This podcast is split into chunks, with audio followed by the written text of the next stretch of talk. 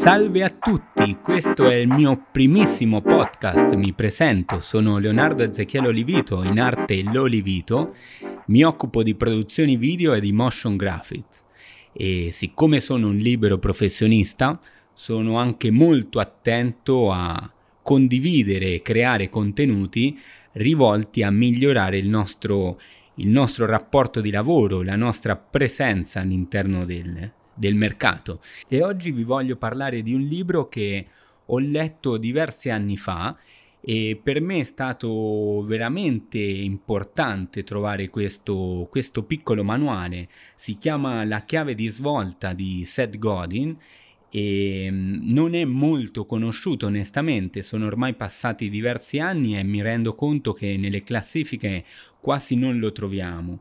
È il primo libro motivazionale di Seth Godin, un autore che non ha bisogno di presentazioni. Uno dei suoi bestseller più conosciuti è senz'altro La mucca viola, ma in questo caso ha scritto un manuale, un piccolo libro di 306 pagine, dove ci dà dei consigli mirati per migliorare noi stessi e diventare essenziali. Quante volte leggendo un manuale che proviene, come in questo caso, dagli Stati Uniti ci sembra lontano, ci sembrano realtà che non si possono applicare al nostro settore, al nostro mercato qui in Italia. Quando ho acquistato questo libro tanti anni fa io ero un dipendente che mi sentivo spesso dire che nessuno era indispensabile, mi sentivo spesso anche minacciato dai tagli del personale, da cambiamenti nella logistica, nella piramide aziendale, quindi scegliere di essere indispensabili in quel momento mi ha onestamente cambiato il modo di ragionare. In un mondo profondamente cambiato dove i vecchi ruoli professionali hanno perso significato, tocca a noi prendere in mano il nostro talento, cogliere l'occasione e diventare la chiave di svolta. Sto leggendo parti di un articolo che mi sono preparato per questo mio primo podcast. Il mondo è di nuovo cambiato e gli ostacoli da superare sono più alti che mai. Ci troviamo di fronte a una vera e propria rivoluzione, un mercato ipercompetitivo che esige la capacità di offrire un contributo vero, anzi un contributo indispensabile. Non siamo più ingranaggi anonimi in un'industria, o meglio, adesso possiamo decidere di non esserlo più.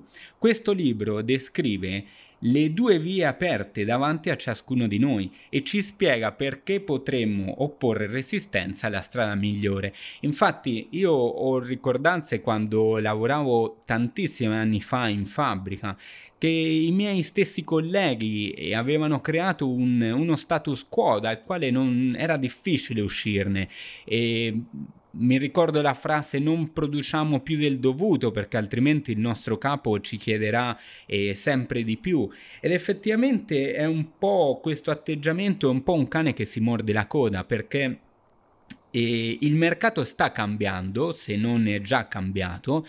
Molte aziende purtroppo non riescono a cambiare proprio perché mancano le figure chiavi che spesso mancano nella leadership, quindi in chi prende decisione, ma spesso volentieri anche in chi lavora. Ma facciamo un attimino un passo indietro, come ci siamo arrivati a questa situazione? Bene, nel libro ci parla che c'è un vero e proprio imbroglio. L'imbroglio consiste nel fatto che quasi tutto quello che ci hanno insegnato a scuola, quello che ci hanno detto i giornali, la televisione, in realtà è un mito, una favola pensata per farci diventare bravi cittadini, bravi studenti e lavoratori obbedienti.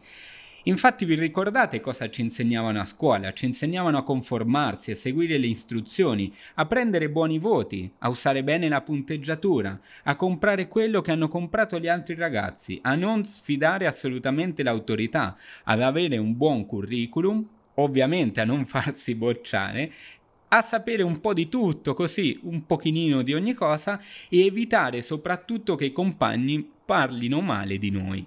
In un sistema che effettivamente siamo abituati a ricevere il giusto e anche noi stessi a dare il giusto, proprio sembra quasi un dare e un ricevere, la classica equazione matematica dell'economia di oggi, io do un qualcosa e ricevo a cambio un qualcosa. Questo libro invece ci chiede di fare qualcosa in più, che è il ragionamento, diciamo, 3.0 se vogliamo, o comunque il ragionamento che è più in linea con internet. La persona chiave è un individuo che sa destreggiarsi nel caos, riportare l'ordine, che sa inventare, instaurare rapporti, creare e fare in modo che le cose succedano. Diventare indispensabili richiede un duro lavoro, fatica, molta fatica.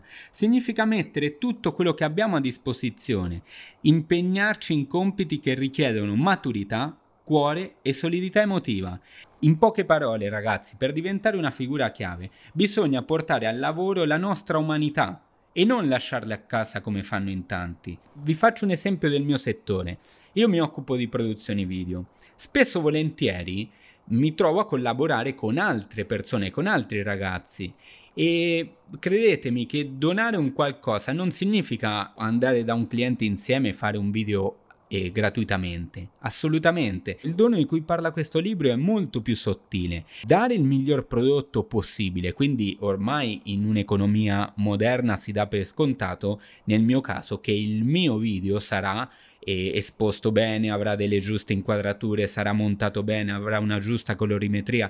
Tutte queste cose ormai si danno per scontate e deve essere così. Il mio prodotto nel mercato è buono, è ottimo, è eccellente, migliora di continuo chiaramente, ma il dono è arrivare in orario, vestirsi bene, saper parlare con il cliente, sorridere e chiedere di rifare una scena se qualcosa non è venuto bene, oppure consigliare anche in quale modo quel video o quel prodotto che io farò per il mio cliente lo potrà aiutare a convertire di più, lo potrà aiutare ad avere un riscontro migliore. Questo libro parla del fatto che il tuo proprio lavoro, quello che stai facendo proprio ora, può diventare un palcoscenico. Non bisogna aspettare e dire no, farò di più quando avrò un migliore cliente, oppure farò di più quando il mio capo riconoscerà le mie capacità. No, il fare di più, il fare bene, il fare meglio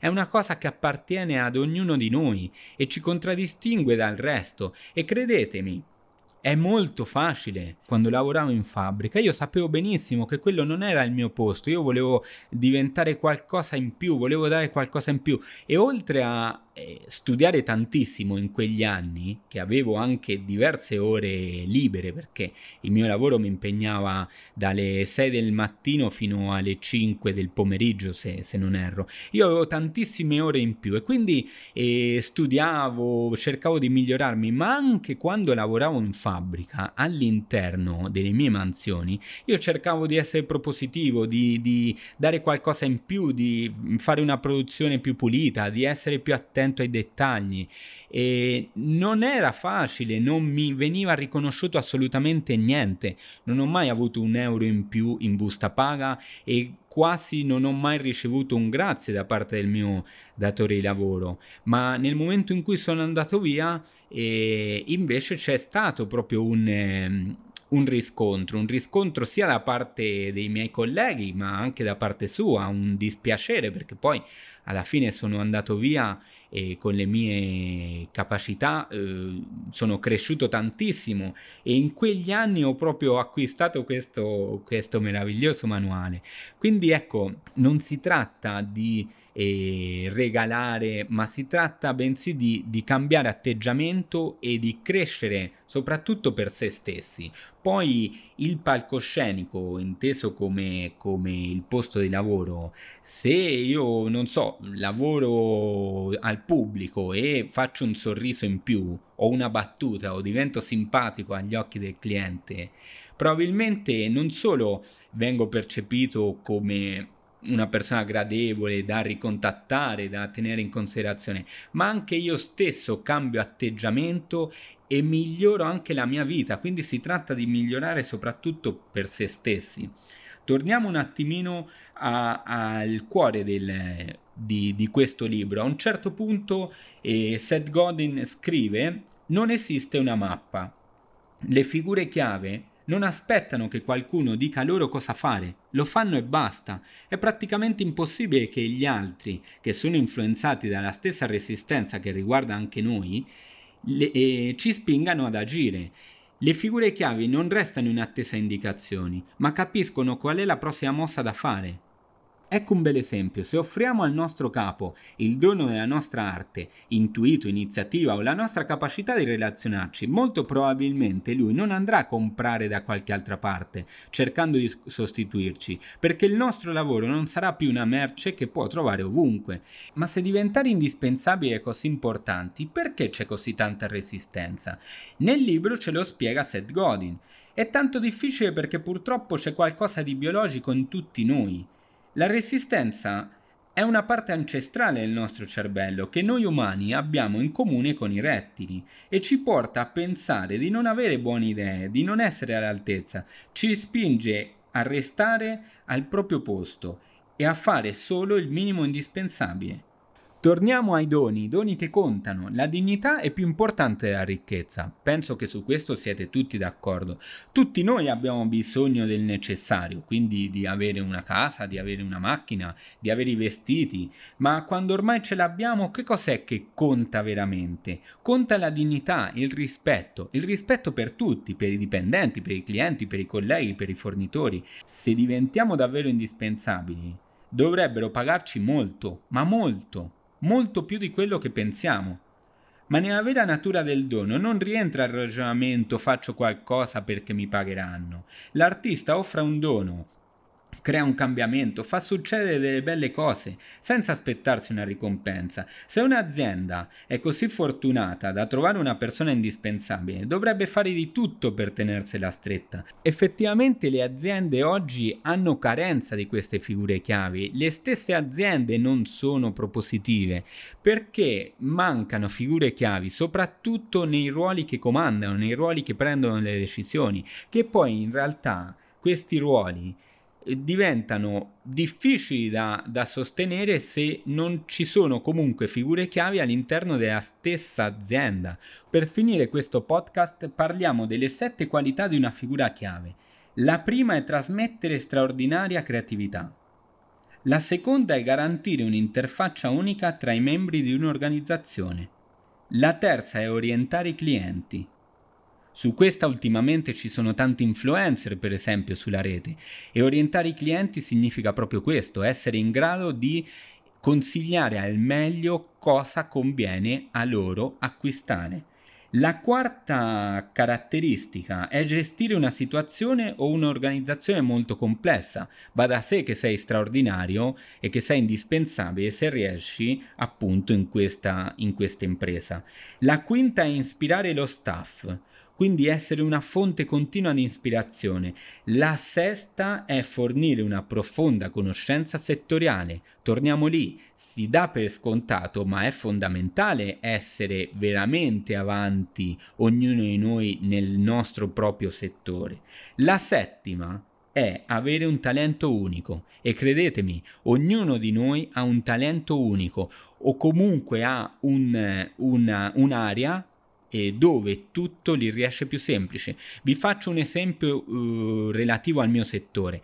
Nella produzione video si avvicinano tantissimi ragazzi che vogliono imparare oppure lavorare come editor, quindi fare editing video, oppure come cameraman, ma davvero sono pochissimi, se non rarissimi appunto, i casi in cui mi si sono avvicinate persone a dirmi: Leonardo, io sono bravo a vendere, quindi voglio vendere i tuoi video, voglio vendere la tua motion graphic, voglio vendere il tuo servizio, perché credo fortemente che il tuo settore sia fondamentale oggi per le aziende. Infatti lo è. Un'azienda che oggi sa raccontare bene i suoi propri prodotti, i suoi propri servizi, sicuramente ha un vantaggio competitivo nel mercato in un momento dove tutto si regola per i social, quindi è inevitabile che il mio settore, io ci credo fortemente alla produzione video, faccia la differenza. Però ecco,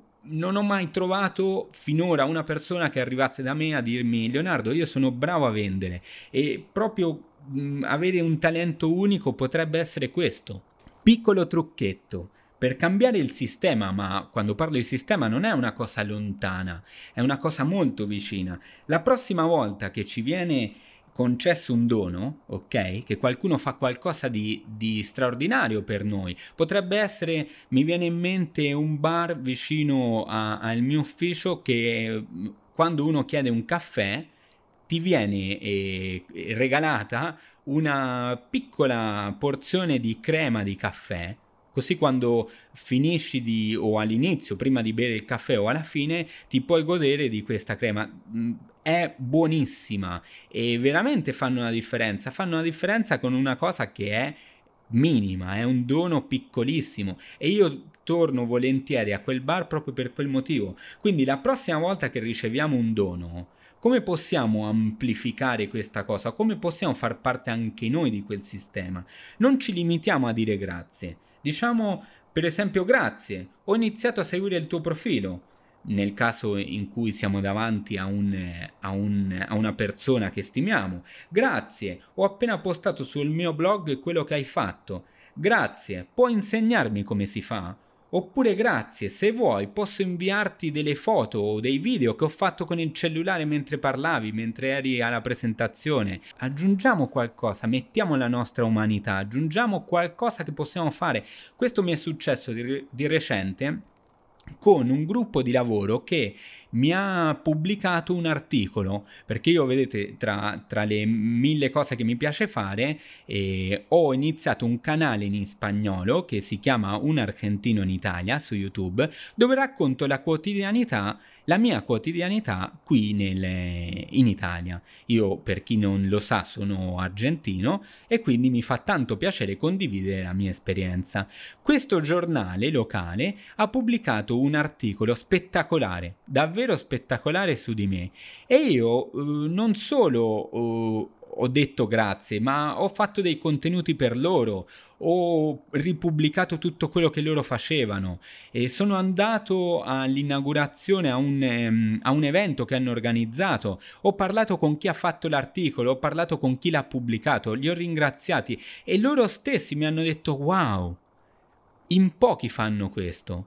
Ho messo una parte di me, una piccola parte di umanità, non mi sono limitato a fare il minimo indispensabile. Come dice Seth Godin nel suo libro, ormai ci troviamo in un momento irrepetibile in cui dobbiamo fare una scelta.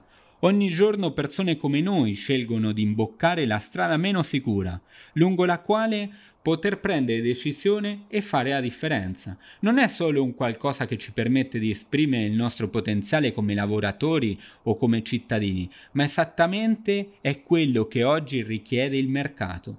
Invece di lamentarci con i politici, con i dirigenti, con i capi, con i genitori, con i colleghi, come se fosse una strategia che porta a qualcosa a lungo termine, abbiamo la possibilità di costruire una visione potente del nostro futuro. Questo nuovo sogno si fonda nella nostra capacità di vedere ed impegnarci a fare la differenza. Grazie per aver ascoltato questo podcast, ne farò tantissimi altri, non so, nel caso YouTube si dice scrivi, commenta e quant'altro, in questo caso ti dico solo che se ti è piaciuto questo contenuto condividilo con qualcuno. Ho parlato di Seth Godin, del suo libro La chiave di svolta. Al prossimo podcast.